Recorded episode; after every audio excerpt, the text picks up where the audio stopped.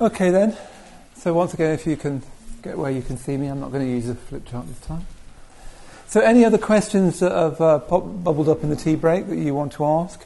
And then what I want to do is explain how to use the book a bit more, and then set our home practice for this week.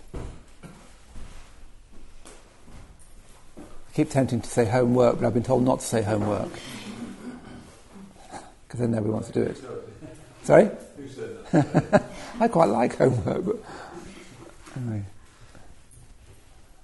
No questions? Okay, so just, just to sort of talk you through the book a little bit. Um, I for, forgot to bring it earlier on. That's the book, if you haven't got it. Oh, yes, sorry, yeah, do. Oh, yes. Yes, I hope so. Um, that's right, I was, wasn't I? Yeah. As you, I'm afraid I talk out, I think out loud. I'm, an extrovert in that sense, so I, so I say things. I think, yeah, what do I mean? How interesting! and I do that when I write as well, which is disastrous. That's why it's taken so long to write, to, to write it. But yes, the mind has depth, doesn't it? Um, one of the things that Buddhism teaches us so clearly is that the mind has depth. That you have ordinary consciousness, waking consciousness, you have preparatory consciousness. You know that moment when you're, you think, oh, I'm meditating now, aren't I? You're still distracted, but you think, but you, you are meditating now, you're doing something now. Until then, you were just in a tumble dryer, weren't you? With a 50 pence piece going around you after you. But there comes a moment, doesn't there, in meditation where you're meditating now. Well, that's preparatory consciousness. It's a new kind of consciousness where you're actually kind of here. Before that, you were somewhere else. Suddenly, you're kind of here. And then you can get really absorbed in being kind of here, and your mind goes deeper. And the more you get absorbed in being here, your mind goes deeper and deeper. So, what struck me was a thought you can have in ordinary consciousness, such as all things change, uh, which has no effect on you at all. Even the thought you're going to die has no effect really on you at all. You just know it with the top two inches of your mind. But in the depth of meditation, a thought like that can profoundly affect your whole state of mind, can profoundly touch your emotion. And that's because you're in a deeper state of mind. Yeah? So it seems to me, this is, I don't know, Rana knows more about philosophy than I do, but it seems to me this has been lost in the West. We, we think there's just ordinary mind. So when we think about reality, we just think about thinking about it. Schopenhauer thinks about it wonderfully. Other Western philosophers think about it. I mean, it's incredible what they thought about in a way. But there's no conception that there is another, there is other minds apart from ordinary mind. Um, there's dhyana, there's, you know, whole other levels of mind that the West hasn't been very good at uh, revealing. So often when we're talking about mind, we're, we're thinking of a kind of horizontal mind, a mind that proliferates horizontally. But you know, you only have to go on meditation retreat, you only have to do a mindfulness of breathing and get a little tiny bit absorbed, and you open your eyes and the world looks a bit different, doesn't it? From that deeper mind. I mean, I can tell when my meditation has gone deeper, not because I particularly particularly feel different, although I probably do, but I immediately notice that things look more beautiful. Um, on retreat, you know, I step out of the shrine room, and it's not just that things look more beautiful, it's almost as if beauty has come towards me a bit. That's how I experience it. So the trees, which were just trees, suddenly step towards me and become living, uh, thing, uh, living realities that are connected with me in a new way. Um, the, the light suddenly becomes almost um, a kind of presence. So I, I, notice that I've got deeper in my mind by noticing how the world looks. Yeah? So I think that's really important that the mind has depth, and that depending on where we think about something, in what state of mind we think about it, changes how we think about it. So one of the one of the things we need to be really careful of when we're mindful is the kind of thoughts we're having. And you can ask yourself, would I think differently about this in a different state of mind? So when you're in a negative state of mind, your mind goes into a search and destroy mode, doesn't it? So what you do is your mind looks for the problem and tries to destroy it. And there's real value in that, actually. Um, but in that kind of search and destroy mode of mind, you're not very creative, you're not very able to take imaginative leaps, you're not able to synthesize things very well and see beyond the obvious. But in a deeper, more creative mind and a happier state of mind, you can think about it in quite a different way. So it's really worth bearing that in mind. Yeah? That the mind has depth. Let me just talk about the, uh, the body having depth as well, because I think this is gets forgotten at the same time. Um, and I started thinking about this because of something Schopenhauer said about the mind and body. So he thought that your body was the objective element of your mind. He said that um, it's the other side of the same coin. He used the example of blushing. That when you blush, when you feel embarrassed, you blush at the same time as you feel embarrassed. You don't have a mind state called embarrassment and then your body responds by blushing. The two exist at the same moment. So he said that mind and body are two sides of the same thing. That the body is a concretized version of the mind. Very interesting in meditation when you notice how you're holding on to your body, what you're holding on to your body with is your mind. So you look at how people walk, everyone walks in a different way, everyone moves in a different way, and that's all held by their mind. So interestingly, when, when you release the body, you do start to release the mind. But in my experience of meditation, and in many people's experience of meditation, again, the body has depth. And this is something I hadn't thought about before I wrote the book, but um, you can, the, the, body starts to. Um, well, I, for instance, had memories coming out of the body, very strong memories coming out of the body. Um, I never take that literally. I think people do take it too literally. But I've certainly experienced that. I've experienced kind of symbolic teachings coming out of the body. Uh, I remember one an intensive meditation retreat I did very, when I was very new. Perhaps these things tend to happen more when you're new to things. And uh, I'd had this conversation with someone. And I'd, I'd, in my life, I've always had this sort of question am I a good person or a bad person? Sometimes I think I'm a good person, and I think I'm a bad person.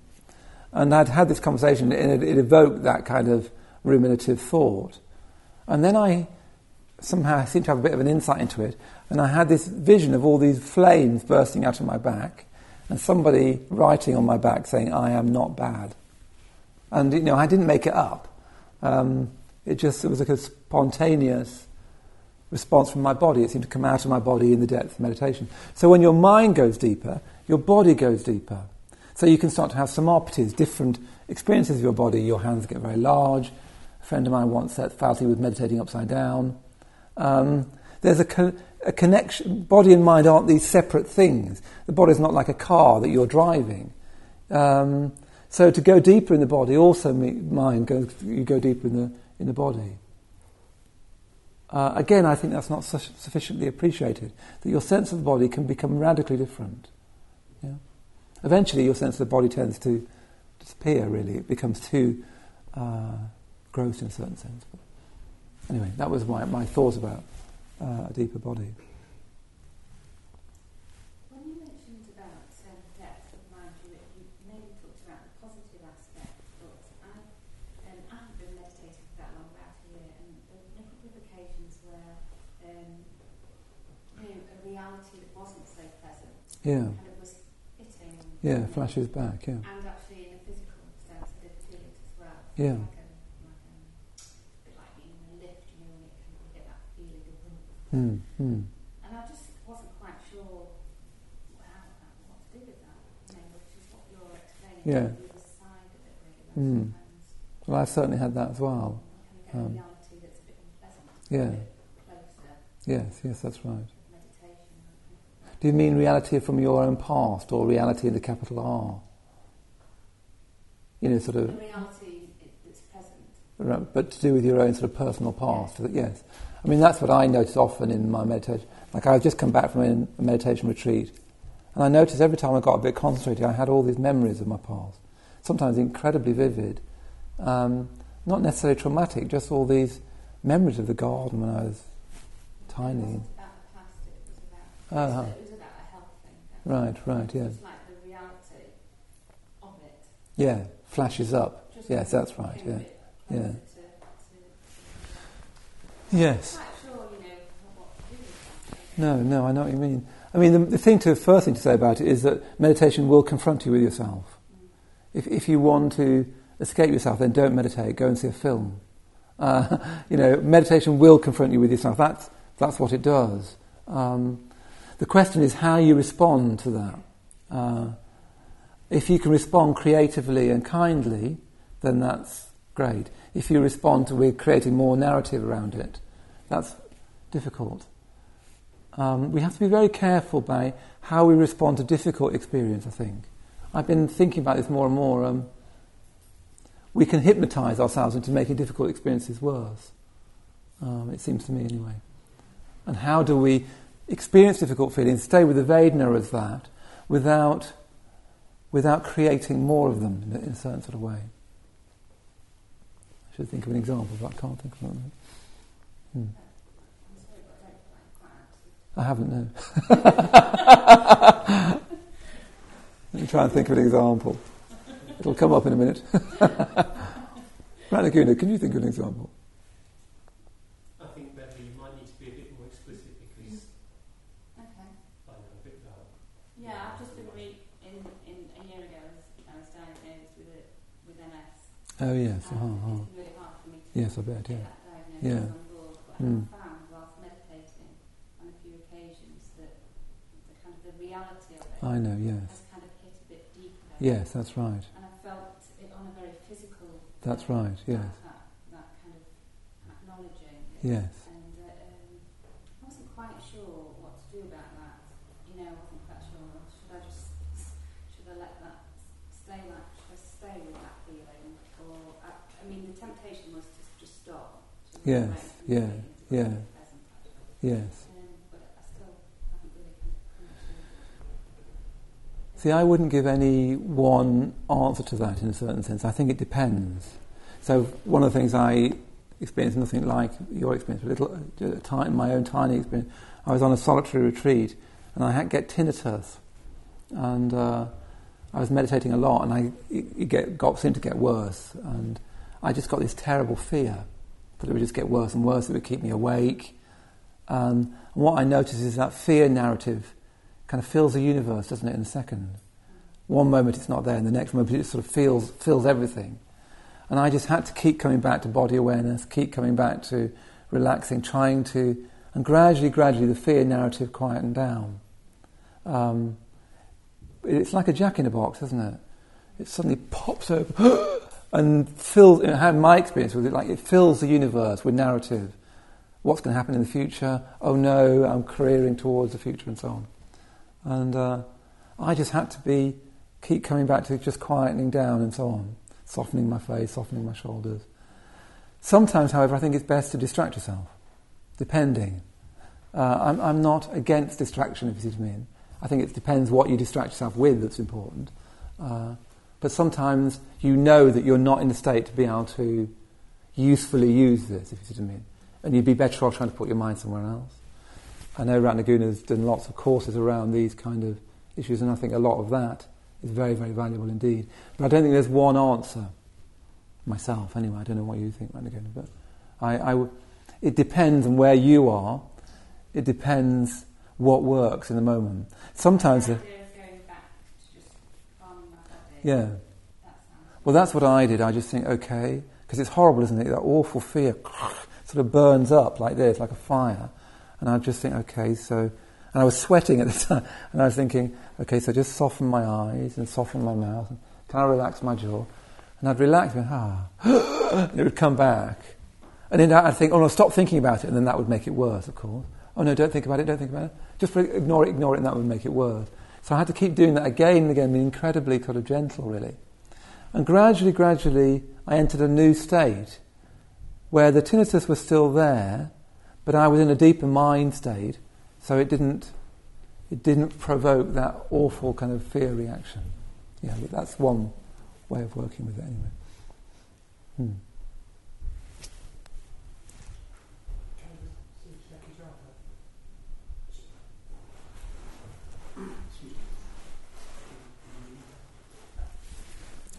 Okay, shall we, shall we go on to how to use the book? So, um, the idea of this book is to explore um, day-to-day well, mindfulness for the next eight weeks. Yeah? So, you'll be able to be helped by doing that by coming to this class for the next eight weeks. And um, what I've done in the, one of the things I've said is I'm actually not, to be honest, I'm not absolutely keen on these kind of books. I mean, it's marvellous. Um, but I don't like books that tell me what to do. Um, I don't like anyone trying to improve me. Uh, I usually react if people try and improve me. Uh, and I'm trying to improve you through the pages of this. So I'm, because I'm very sensitive to that, I've been very sensitive to that in the book. So one thing I've said, for instance, is you can read this without doing any of it. That's what you do with most books, isn't it? Let's face it.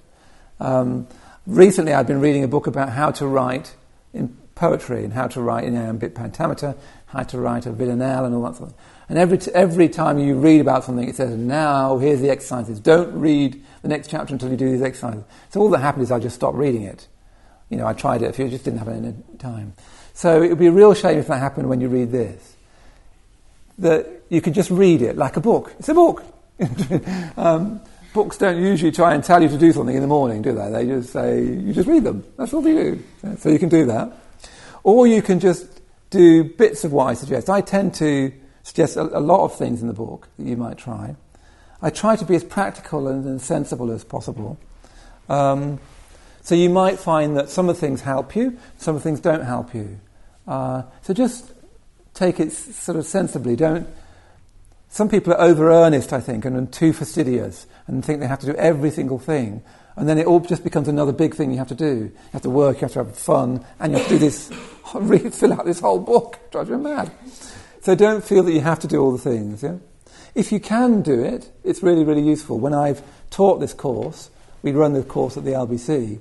I do the course myself, and it's really, I teach myself, oh, that's very interesting. Mm-hmm. I'll try that. And uh, it actually has a really good effect. I forget it's me. One day, oh, I guess I'll try that. Uh, um, you can teach yourself, it's most peculiar.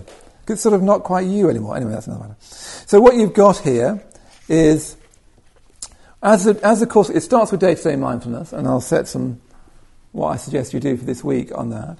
And if you look at page, what is it, uh, week one, uh, which is page 43, the practice review.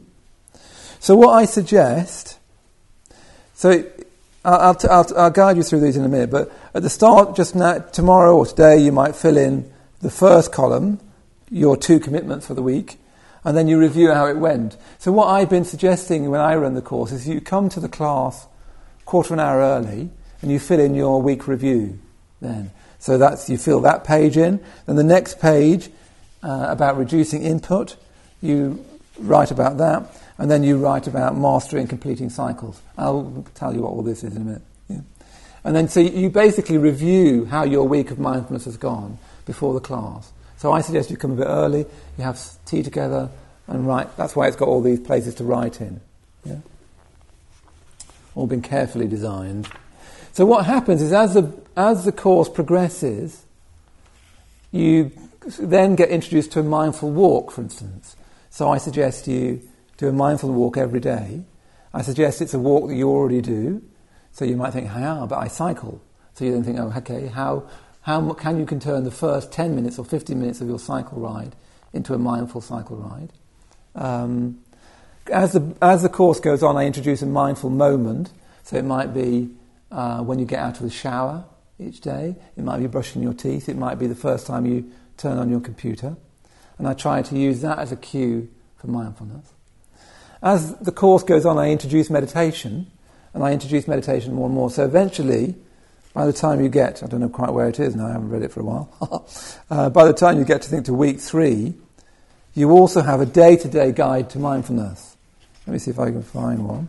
Um, let's look at that. So if you turn to page 139, so that tells you, okay, here we go. This, this, um, this is, introduces you to this week's meditate, this week worth of meditation. And then you literally get seven days of guidance in meditation. Uh, there's a, day one is building up mindfulness. Day two, working directly within a narrative. Day three, awareness of distraction. Then letting go of unhelpful narratives, letting go, breathing and thinking, meeting needs. So it gives you a day-to-day guide to your meditation. Um, this is not all me by any means. Some of it's Sona. Uh, some of it's all kinds of meditation teachers I've listened to and learnt from. But it's a very useful way of giving you new approaches to, my, to your daily meditation. And what I suggest you do is that you put a cross against that day if you didn't do it. Yeah? And, that, and, you can do that with all the things in the book. So not just to, not to tell yourself off, um, but so you can come back to that afterwards. Yeah? And then basically the course just gradually develops like that. You go through do mind, bringing the teachings to mind. Then you have mindfulness of nature and art, mindfulness of other people, and you const- and you keep reviewing how it went. You have daily meditations, a daily mindfulness walk, and so on. So if you were to do it completely, it's a really intensive mindfulness course. One of the things I've tried to do is integrate some of the uh, cognitive behavioural therapy, the CBT, the mindfulness-based cognitive therapy that we're doing at the London Buddhist Centre and uh, that you're doing here uh, in Breathworks. I try to integrate some of that with some of the work of positive psychologists and try to put that in a, a Buddhist context. And so it takes you right up to mindfulness of reality itself, uh, trying to cultivate insight. Yeah? And all the way through, you can, you can write in the book. Yeah? And there's even at the end an end of course review and a suggestion that you can do that online and they'll send me your end of course review so I can see how you got on with it. Yeah? So it's very now. it's very now. It's very this minute. It's very 2009. Um, okay, so in the few minutes left, I want to just introduce how we might practice this week. Um, if this had been an, uh, the usual start, I would have focused on this throughout the night probably, but so the three things I'm suggesting that you could do this week. So this is day-to-day mindfulness, yeah, day-to-day mindfulness. Um, so the first thing is think about: Do you have sustaining routines in your life? Yeah? Do you have sustaining routines in your life? One of the important ways of keeping in a positive state of mind is making sure you have some kind of routine to your life. If you don't have routine to your life, you often uh, don't use your time terribly well. Of course, there's dangers to uh, routines. You can overstuff them. Uh, but you need sustaining routines in your life. So you might think this week, what does your the shape of your life look like? Is it very ad hoc?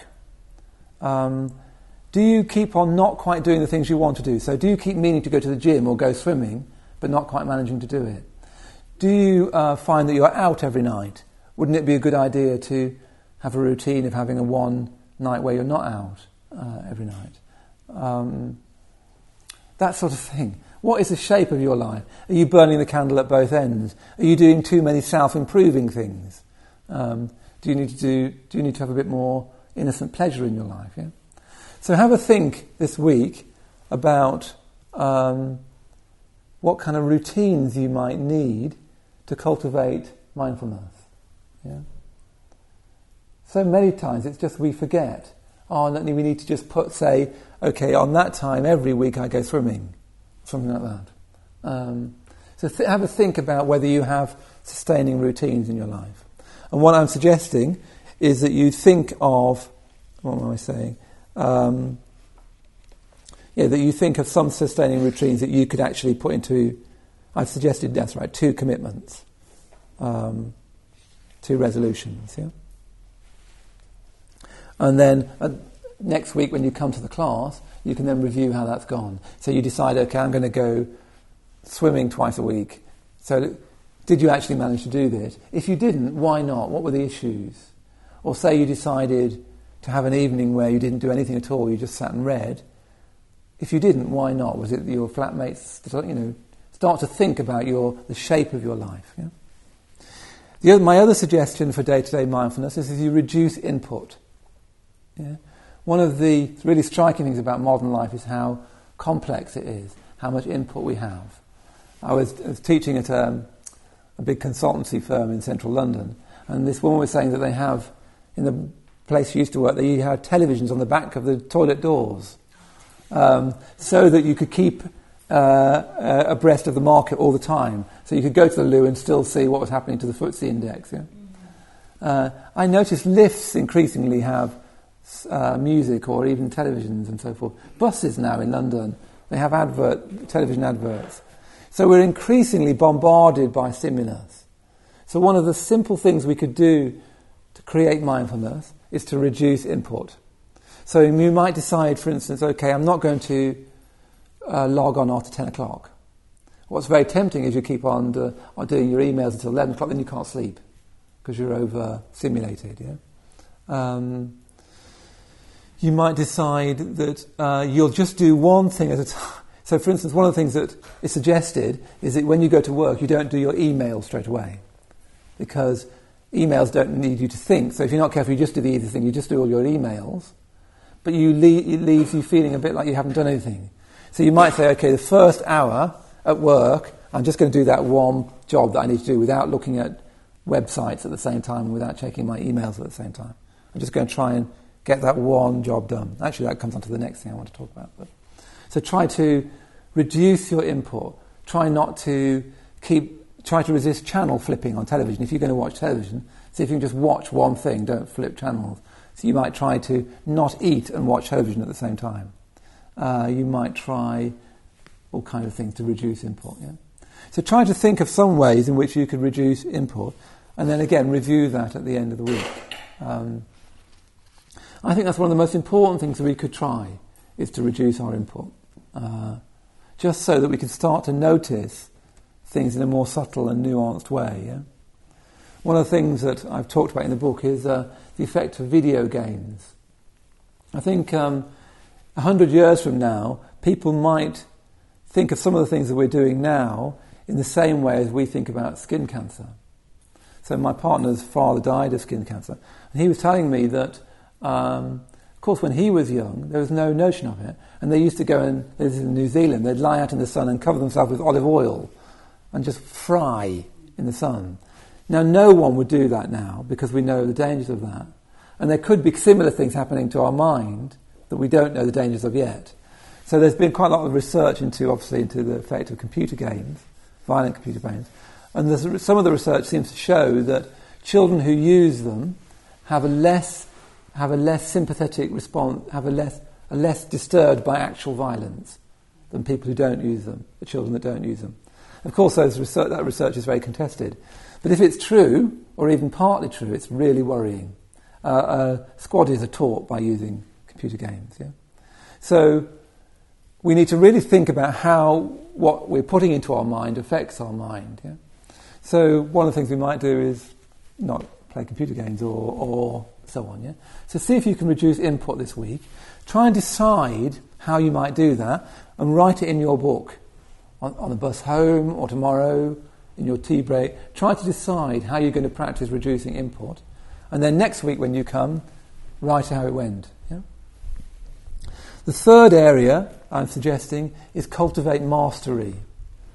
So mastery is when you is that pleasant feeling of having done something.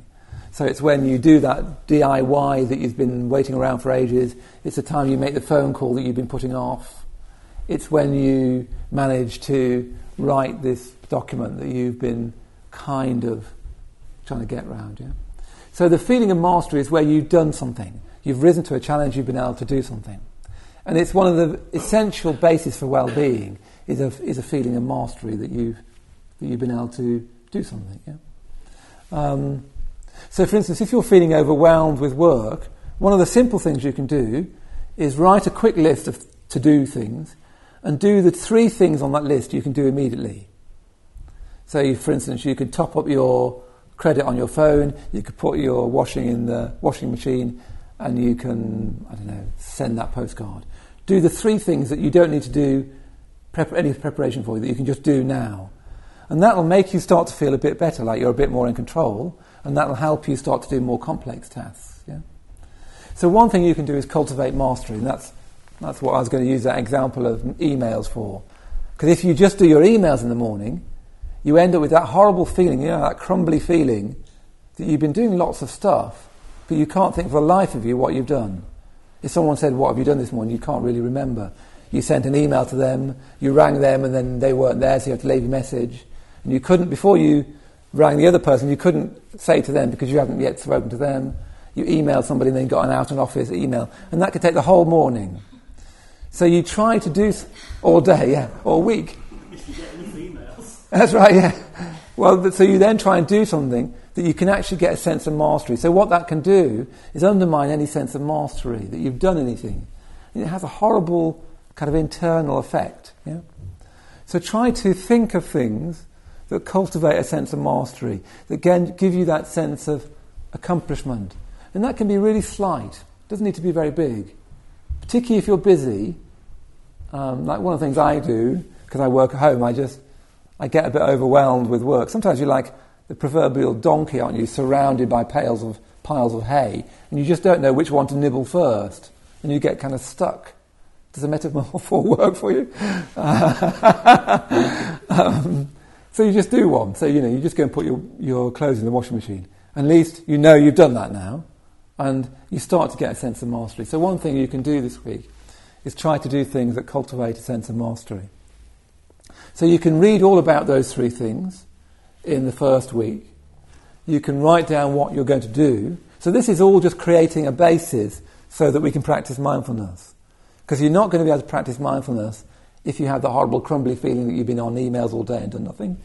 You won't be able to do it if you're constantly watching the television and eating a hot dog and trying to have a conversation at the same time.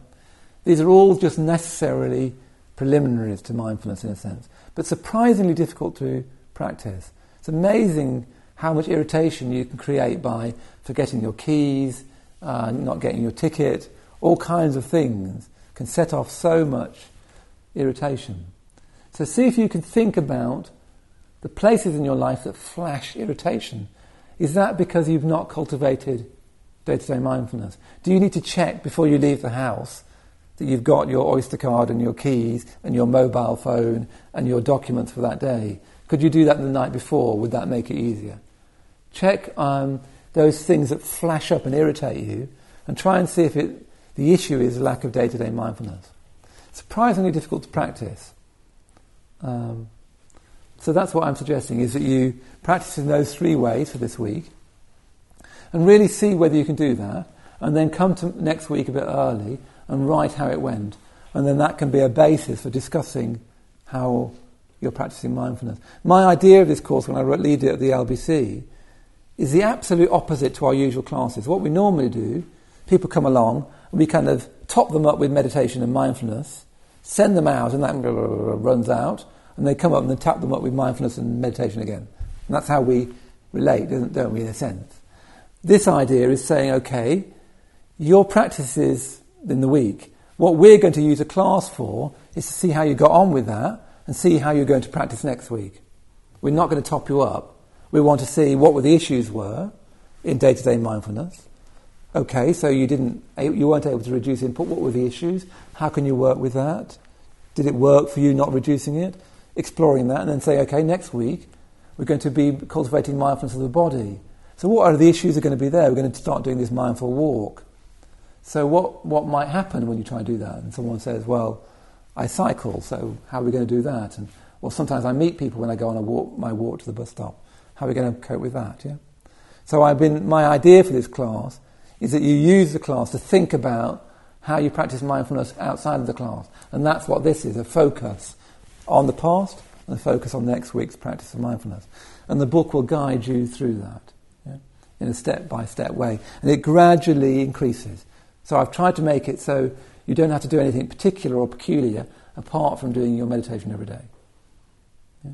So I've tried to make it like you're just your life, so you're not having to do this special spiritual life. You just go to work, you come home, you feed the cat, you buy cereals, all the sort of things, but you try to do that with mindfulness. Yeah? Very easy to talk about and very surprisingly difficult to do. But my book will guide you safely to the other shore. okay. Any questions about that before we finish? Or have we heard enough?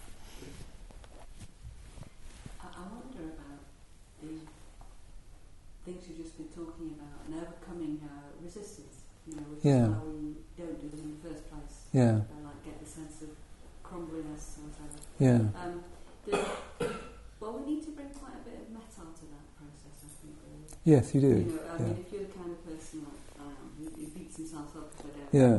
do these things, and it, it sort of gets worse. Yeah. Um, I think, yeah, we just somehow need to bring a more um, loving attitude towards art, maybe. Yes, um, yes, yes, yes. Um, uh, as well as awareness. certainly not a harsh attitude. I slightly won- I've been slightly wondering about our language of kindly awareness, and because it can suggest that there's something wrong that you need to be kindly about. Certainly, you don't want to be harsh, but when you're in a positive state, you're not being kindly to yourself. You're not being anything to yourself. Um, so again, I use my little nieces as an example. When she's happily playing, and I say to her, "How are you feeling?"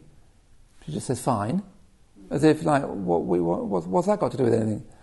When you're in a happy state, you don't have much feeling tone generally. You're just, well, the psychological state, the word is flow. You're just flowing into experience and absorbed in experience. When we, the, the, the problem of emotionalizing uh, experience is that we think, oh, we need to be make sure we're having happy experience, and that means you stand back from it and say, am I happy? When you're actually happy, you don't do that. You forget, actually. You forget to check how you are. You see it so well with children.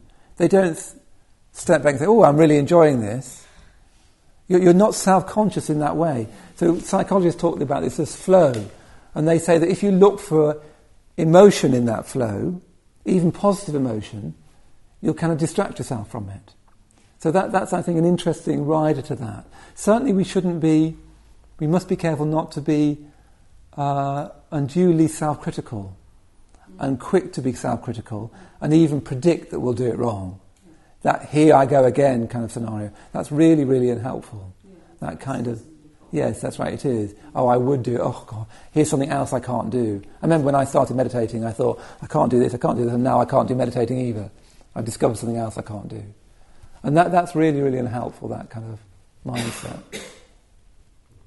Maybe the extension to that though is that if you shouldn't almost uh, happiness is, is a lack you, you want the lack of awareness to maintain the happiness, but if you're not having having a negative experience, then you need the awareness in order to That's right, you do. That's right, yeah. So you're um, so it's asymmetric. Yeah have a positive experience, kind of don't think about it. Yeah. Having a negative experience, then at least isn't It does. to, to think. I mean, Bhante says that's the value of, Ba- Bhante says that's the value of pain, spiritually speaking, is it makes you think. When you're a bit unhappy or a bit uncomfortable, at best, and not necessarily, it'll make you think. And then you think, okay, I need to, what am I going to do? Why am I getting into this state? But when you're in a good state, you want to disappear. You know, when you're reading a really good novel, I've read this wonderful novel recently. I don't know whether everyone's read Penelope Fitzgerald, but I think she's a modern great. But her great novel is A Blue Flower, and I was reading it on solitary. And I just disappeared. Pew. I just disappeared. I wasn't there. And I was so happy. But if I'd thought, oh, I'm really enjoying this, pew, I appear again. And actually, what I want to do is disappear. Uh, you disappear when you're very happy. Um, yeah. Thank you. I think we better stop there. Yeah. I have to close up the sentence. Yes. I'm a bit worried about it. So. But thank you very much. Good. And Randy, for giving me so much of your time this evening. The whole class, My pleasure. presentation, the talk. Fantastic. Thank you Good. Thank you.